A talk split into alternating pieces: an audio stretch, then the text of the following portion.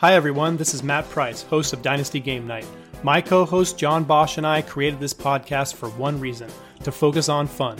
After all, fun is the reason we all started playing fantasy football in the first place.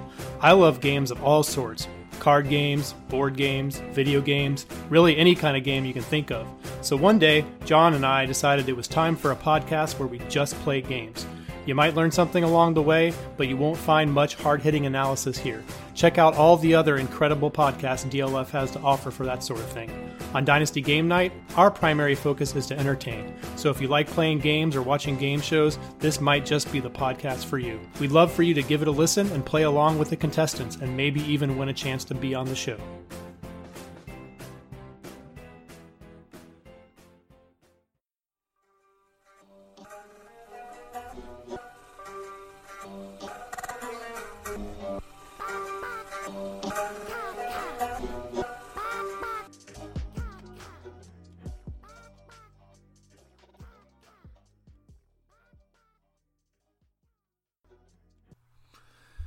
Hello, welcome back to Dynasty Crossroads. My name is Peter Howard at PA Howdy on Twitter. I'm a senior writer for Dynasty League Football, DLF, and this is in fact a member of the DLF family of podcasts.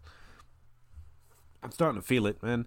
Uh, I don't know if you are. I don't know. No new information has come out, and I really shouldn't be making firmer opinions, but I'm starting to make firmer opinions. I'm coming out of my uncertainty phase for no other reason than I'm bored, and I think it's about time. So got a lot of things I want to talk to, a lot of things I want to lay out and talk to other people with. But something I've been seeing a lot of, actually made a thread, got into a pretty interesting conversation with some great guys. I don't know if they think I'm great because they were talking to me on Twitter, and I can kind of be me on Twitter, so sometimes I come off wrong. But Austin DeWitt, uh, DeWitt underscore dynasty on Twitter, uh, Mikhail, or at Z A D N I C N-I-K, sorry, 22 on Twitter, and also um, Michael, Michael Liu, who I think's mic'd up, mic me up, if I remember right. I'm looking. Mic me up with an extra P on Twitter. Great guys, talked to him before. I really enjoy talking about Dynasty with them. Hopefully, hopefully they'll come back someday. Um, who knows? But I was trying to respond. I've seen a lot of posts about how seniors don't produce here's the thing seniors produce in the NFL. And by seniors, I mean people that enter the NFL draft in their senior class. So I've got a lot of things to lay out about this. It's a little hard to do verbally because it's like talking about numbers, right? No, you, it's hard to visualize what I'm talking about. But if you can imagine, there's a lot of noise in the designation of senior. For example, you can't sort by age because they're not all the same age, which is also why it doesn't provide as much signal as adjusting by age, because that actually is capturing more of what actually accounts for who's got an advantage and a disadvantage in college. But that's kind of beside the point for right now. Um, you can't sort by year played. Uh, as I found out in my uh, initial post or attempt to correct it, people were pointing out that uh, AJ Green, for example, uh, who entered the NFL at age 23, wasn't actually a senior; he's part of the junior class. How that compares to a player like N'Keal Harry, for example, who came out at the age 21, but was a junior as well. Like that's why that's that's why it doesn't work. But anyway, you've also got players like Kenny Golladay and Michael Gallup, who people might not think of as senior breakouts, but they played two years outside of the Big Five, Power Five, whatever the real college football is. So they actually entered as seniors. And people don't always think of them as seniors, but they're actually seniors. They're examples of people with plenty of ceiling, plenty of success in the NFL as senior players who were drafted. Um, T.Y. Hilton for example, is a guy who played four years in college, went to the NFL as a senior. That's as much ceiling as you could ever really hope from from a draft prospect. So if we're talking ceilings, yeah, they've got senior ceilings too. Are there less of them? Yes, because there are also less players that come out as seniors who are good based on age adjusted production. So age adjusted production increasingly ramps up the amount of yards for your the percentage of yards and the percentage of touchdowns that you're expected to get depending on the age that you played. So we're already adjusting for how long they've played in school. So the question isn't or the the assumption isn't they got to the same level over a longer period of time. They got to a higher level at play by playing at older level by playing at older ages in order to look impressive. Seniors produce. Seniors produce pretty often, and one of the things where I where I really got into thinking about posting about this and getting to the thread, and like I said, I'm not even sure I made my point accurately because eventually they seem to be saying what I had said to start with back at me as a counter argument. I don't quite understand that. I really apparently misled or misstated what I was trying to say. But what I was trying to say is that you can't ding a player, you can't downgrade a player's prospect evaluation, your expectations for them in the NFL because they're a senior. You can do it because they were underproductive. You can do it because you don't like the look of their tape, or you don't think they have the skills, or any other things we actually ding them for. But being a senior in and of itself doesn't help sort it's worrying. I get that because a lot of seniors are bust, but I don't think senior adds to the narrative. Productive players in college who were seniors produce in the NFL. Some of them don't. There are misses with productive players, but senior and junior doesn't help whittle them out. And therefore, outside of being worrying, like it's not something we can really wait to improve our hit rate or know what a player is going to be in the NFL. And that that's my point. And if we start worrying too much about players who are seniors, we miss good players later down in the draft. Now, it was also pointed out in the thread by someone else, sorry, I forget who, that um, the argument's already also been made that players who hit as seniors, or redshirt juniors, I guess is one of the things you could be in this category, um, don't come from the Power Five. They come from lower conferences. But that also explains why they have lower draft capital typically, right? So I think it's muddying up the general signal we have that players who would get drafted later take longer because they have to get opportunity. But if they've displayed the ability to dominate an offense in college, they're more likely to rise to significance in an NFL offense as well. I don't think it adds to the signal or trims out some of the misses. I think it adds to the noise. I think, in fact, what Senior Junior is doing is capturing some of the ancillary signal for age adjusted production. Because most of the time, if you're a senior or a junior, you, you're you're older and younger ages. So if you early declare and you're productive, you have great and you meet the criteria of productive, then you have age adjusted production that is good between the ages of 19 and 20, which is the most important and significant for projecting success into the NFL. If you'd chosen to play another year, that doesn't mean you're a worse player because the boundaries increase and hopefully you continue to meet that mark. Now, the only players in the 2020 draft class I can think that these has been related to. Now, there is one other I haven't been hot on. He's in my interesting category. Um, but that's Michael Pittman. He's going to be a senior, and I think that might be one of the guys they've got in their sights when they say senior players burst. But the other two are Tyler Johnson and Bryan Edwards. And yes, they chose to play an extra year, but I think if we start speculating as if we know these people, why would they give up millions of dollars to not go to the NFL draft? Well, maybe they didn't think they were going to get millions of dollars. Maybe they wanted to stay around their college girlfriend. I don't know. Maybe they just like the town. Maybe they really like college football, as Ray said when he uh, Ray Q from the DDP podcast. Hey, I got it right that time. Um, Draft Devy podcast, right? I think so. It's DLF podcast. Great. Um, he came on and said some people just really like college, um, so they want to play an extra year. You're not worse as a as a as a player because any of those motivations make you stay in college, right? I can't think of a reasonable expectation unless you are thinking that staying in the extra year is what makes you look productive, which is not true if you're valuing productive based on an increasingly an ever increasing scale of what is required to meet that criteria of productive. Now, what I might say is if you stay in four years and you're productive between the ages of 18 and 20, but then you stay in that senior season and you're underproductive, that might be a slight ding. But and again, this this is why it's not adding to the signal. When I actually look at past draft classes, players that could be true of are players we didn't want to miss just because they were seniors, right? So Courtland Sutton, uh, let's just go to last draft class. He played four years. I think he was actually classed as a junior though. I'd have to check that because again, sometimes they just call you something that you're not, which again is artificially maybe adding to the the uh, the the narrative that senior junior is actually important. I'm going to check that out right now.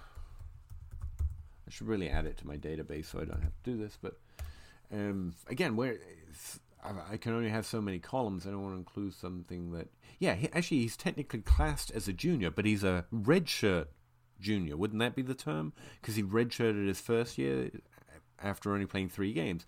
So, despite the fact he's classed as a junior, I think he would be classed as this this bust rate category because the posts that I've seen outside of my own thread were seniors or red shirt, red shirt juniors, people that played four years in college, essentially, as if being older when you go into the NFL and that's why I started off talk, sorting by age. Being older when you go into the NFL is not a negative signal.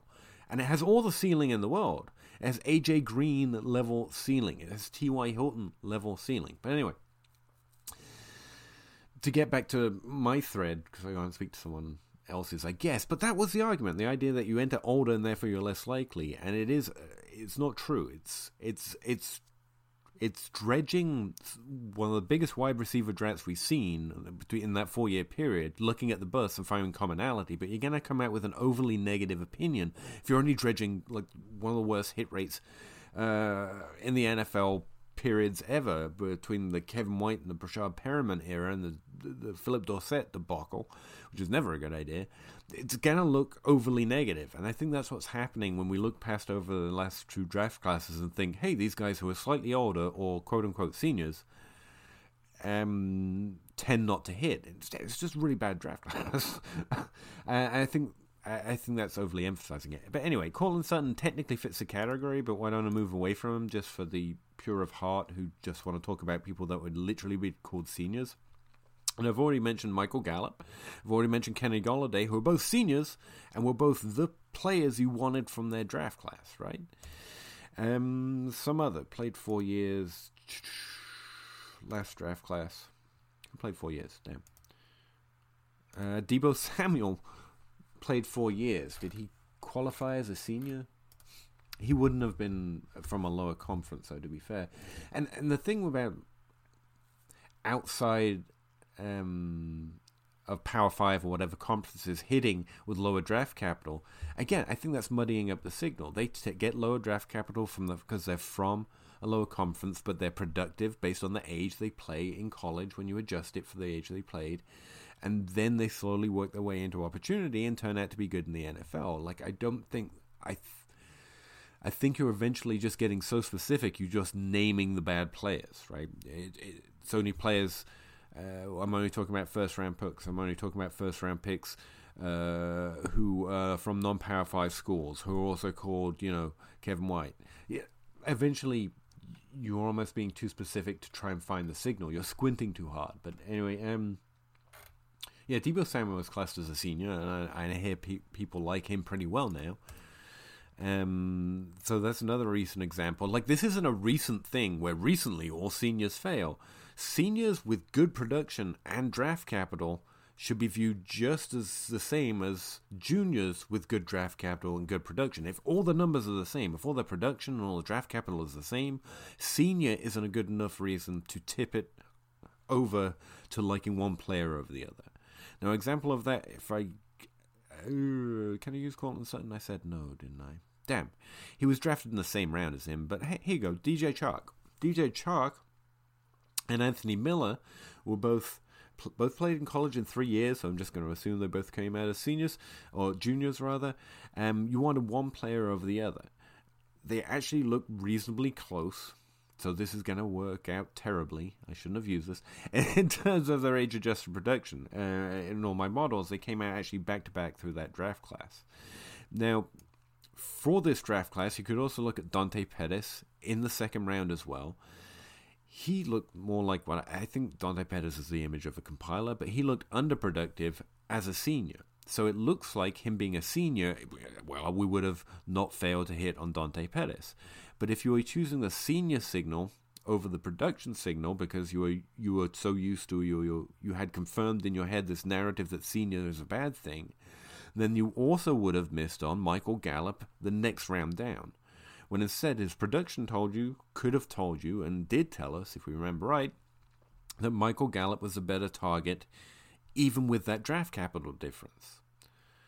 Now, another example of this is a player that was very productive and came out as a junior. Tre'Quan Smith was actually productive based on his age adjusted production, but less so than Michael Gallup, both drafted in the third round. Michael Gallup was a senior, Tre'Quan Smith was a, was a junior. Now, this is always going to work out. I'm not saying seniors are better than juniors. That's not true at all. Senior is worrying. But if at the end of the day, the one is more productive in his situation than the other, that's that's something that we can more often rely on to be a tipping point, a deciding factor, an identifying factor of who's more likely to be good in the NFL. Whereas senior and junior just seem to be complicating up this story when we look at an individual draft class. So if we skip over to the 2020 draft class, this class, the two players I really think they're targeting with this argument are Tyler Johnson and Bryan Edwards. Both played four years, so I'm assuming they're coming out in their senior class. Um, but neither are getting first round draft capital arguments. So hopefully they're going to be in that second and third round conversation. So who might they go up against? Well, this is being a little bit too much fictional baseball here, but you've got Tee Higgins, who I know people are high on, and I think he's got some draft ca- more draft capital buzz than Tyler Johnson, for example, or, or another junior, Justin Jefferson. I know people love him. I think they've even given him first round buzz. Now, if drafted in the same round, choosing Jefferson and Higgins over Johnson and Edwards, I'm talking the exact same round, say their landing spot is equal would be a mistake just based on senior or junior. Whereas if you look at their production and how productive when they're in their individual situation, you see that both Johnson and Edwards were much more productive. So I think that would be a fairer coin flip to go, okay, I'm taking Tyler above Higgins, I'm taking Edwards above Jefferson because they got the same draft capital. Now, as it stands, and that's why this conversation right now, and uh, the threads that I thought I was referring to when I posted my thread seems so ridiculous. Johnson and Edwards sound like they're going to be lucky to get third round draft value, whereas Jefferson and Higgins sound like they might get day one consideration according to some mocks that I've seen, or at least day two. They're getting more draft capital buzz, and that's partly that that's how it shakes out and that's how it shakes out. That's how we manage to adjust for it better after draft capital. It's going to tell us a lot more get a lot more idea about the opportunity they're going to get, and frankly, all the things that aren't counted in their college production is going into their film evaluation, and a lot of that signal comes through with draft capital. So, Johnson and Edwards being dinged for being seniors, I don't think is fair. Now, the fact that both getting underplayed in draft capital buzz actually weighs more with me, a lot more than me, because as much as I like to mock the NFL, there are a lot of really smart scouts and a lot of really smart numbers guys. And the fact neither of them are rising up boards, I'm hoping it's just draft capital rumors right now. We're always shocked by draft, the way the draft actually works out. And I'm hoping Edwards and Johnson both aren't going to go, you know, as undrafted free agents at this point. I'm hoping to hear some buzz about them in the draft. But I do think it's it's one of the factors. The fact that they are both seniors. Denzel Mims, for another way, is another name I've heard a lot about. He's in my interesting category. my, pardon me, interesting tier. He's also played four years in college, so may or may not be a senior, depending on what they decided to name him.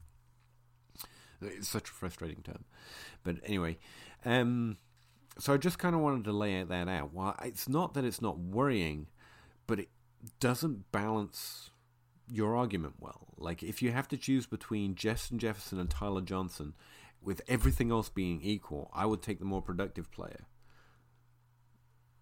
But everything else has to be equal, and it's probably not going to be. So I, th- I, I, think it's going to be an unfair argument based on what uh, the way it's shaking out, the way the draft may or may not work out um, in the next few months. But the combine hopefully will shake things up a lot. I think Edwards and Johnson go in and impress some people um, and really raise their draft stock. In which case, we may actually end up in this situation. So I kind of wanted to highlight it early senior arguments, I, I, I'm just not buying it. It's not that it's not worrying. It definitely is. Um, early declaration is definitely a good thing, but senior ain't it. That's it. That's my summation. Senior is not necessarily a negative if everything else in play looks good. All right. I'm hitting the 20 minute mark, which is kind of where we like to keep it 20, 30 minutes here at the Crossroads.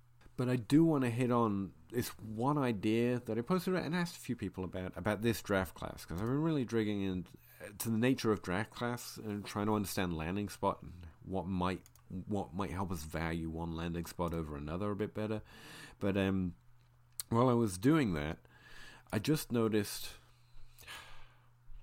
I don't. I don't want to say this is a trend. It just spooks me that this is meant to be a good running back and wide receiver class. This class was hyped up to be a strong running back class, and we we know three of the best prospects went back to school, but it still remains a strong draft class. I'm not.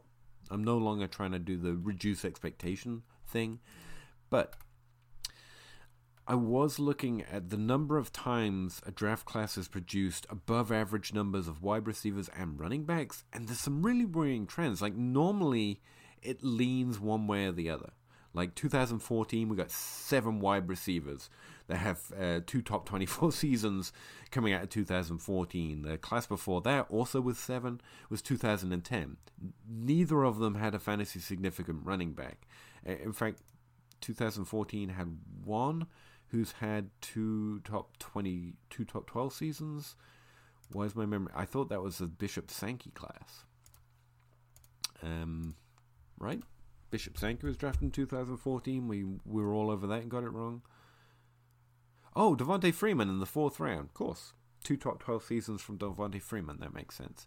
Um, if we go back to 2010, the the best wide receiver class before that, because all the conversation right now does seem to be angling towards this is now wide receiver more than a running back class, but there is good depth at the running back class, and I really do see that.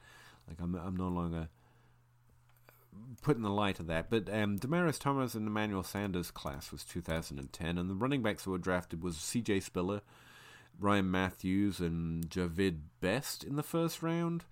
Uh, oh, that's where Toby Gerhart came from. Who knew Ben Tate? Uh, it was really disappointing running back class, right? Uh, Ryan Mathews, I still insist, was actually really good. C.J. Spiller really never took off the, and really never got off the ground. We got James Starks in the sixth round. Um, the the best draft class I could find for getting, you know, above average numbers of wide receivers and running backs was actually 2008 and 2009. Weirdly, back to back seasons, I know. Before that, it was actually 2000 2001, another pair of back to back seasons. But that seems a little out of the, you know, the modern NFL era. So sticking with 2008 and 2009, in 2009, the best running backs, well, not the best, but the top running backs drafted were like Knowshon Moreno, Donald Brown. Oh, LeSean McCoy was drafted in the second round. That's that's why it's starting to look like a good draft class. Um, Knowshon Moreno had at least one good season, right? Right? Shonn Greene, okay, he stuck around for a while. All, all dependable.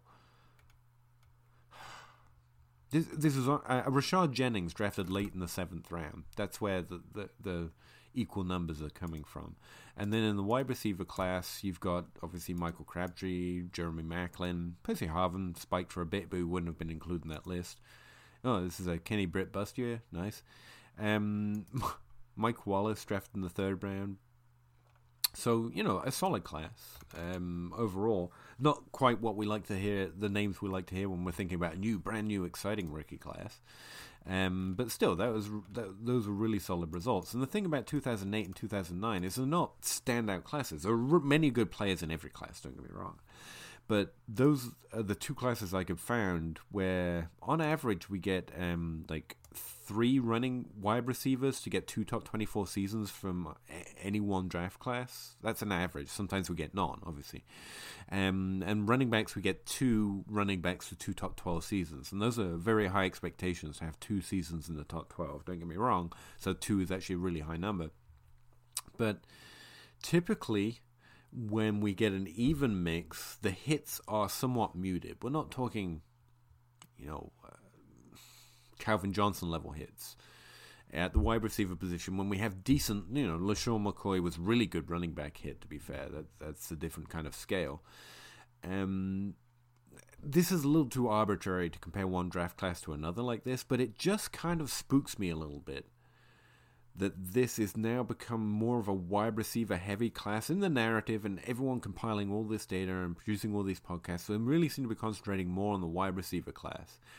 Um, and that has me paranoid about the running back class. It's not scientific, I know, but just looking at past draft classes, the expectation for a strong wide receiver class is almost always a weaker running back class than average.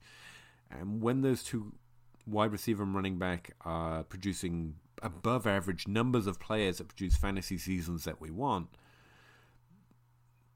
it's 2008, 2009. Like we only have those two examples, and you know, you judge for yourself those names whether they're great hits or bad hits. I think they're really good hits, but um, they're probably not what we're hoping from the 2020 class with all the hype we've had and all these great production on both running back and wide receiver class. So I just wanted to put that out there. If anyone has any thoughts or ways that I could examine this, or you want to call me out on making it, because this is very narrative-y. To be very clear, I'm making a narrative here, which at some points we definitely do. I just it makes me queasy, man. And I wanted to put it out there and see if anyone else had any thoughts on it. So hit me up at PA Howdy on Twitter, um, or Dynasty Crossroads at Dynasty Crossroads, or at Dyno Crossroads on Twitter, and let us know what you think.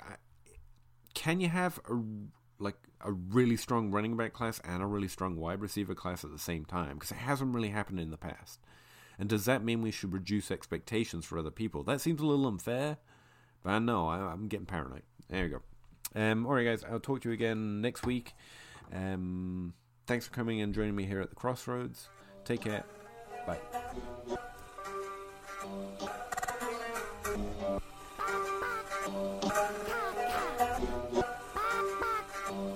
Yeah. Chicken or crow, chicken or crow, crossing the road, go. Clicking a pole, Twitter is gold, player unfold, so. Jake on the table and Abe on the place, though. Pete enumerates the plays, they're analytical. Picking my nose, don't really know if I like that. Picking their brains, got different lanes, but I like that. Picking these guys, all of these times, all of these nice stats. Picking apart, the film is an art, always a fight back and forth. There is no order, they disorder more and more because the players ain't no older. They some hoarders or some mortars, dropping bombs without no borders. You got that I, I like mortar, peak grinding numbers like molars. I don't know anymore, I am at a crossroads. Chicken or crow, chicken or crow, crossing the road, go. Clicking a pole, Twitter is gold, player unfold so Jake on the table and Nate on the place though. Pete enumerates the plays, they're analytical. Chicken or crow, chicken or crow, crossing the road, go. Clicking a pole, Twitter is gold, player unfold, so Jake on the table and Nate on the place though. Pete enumerates the plays, they're analytical.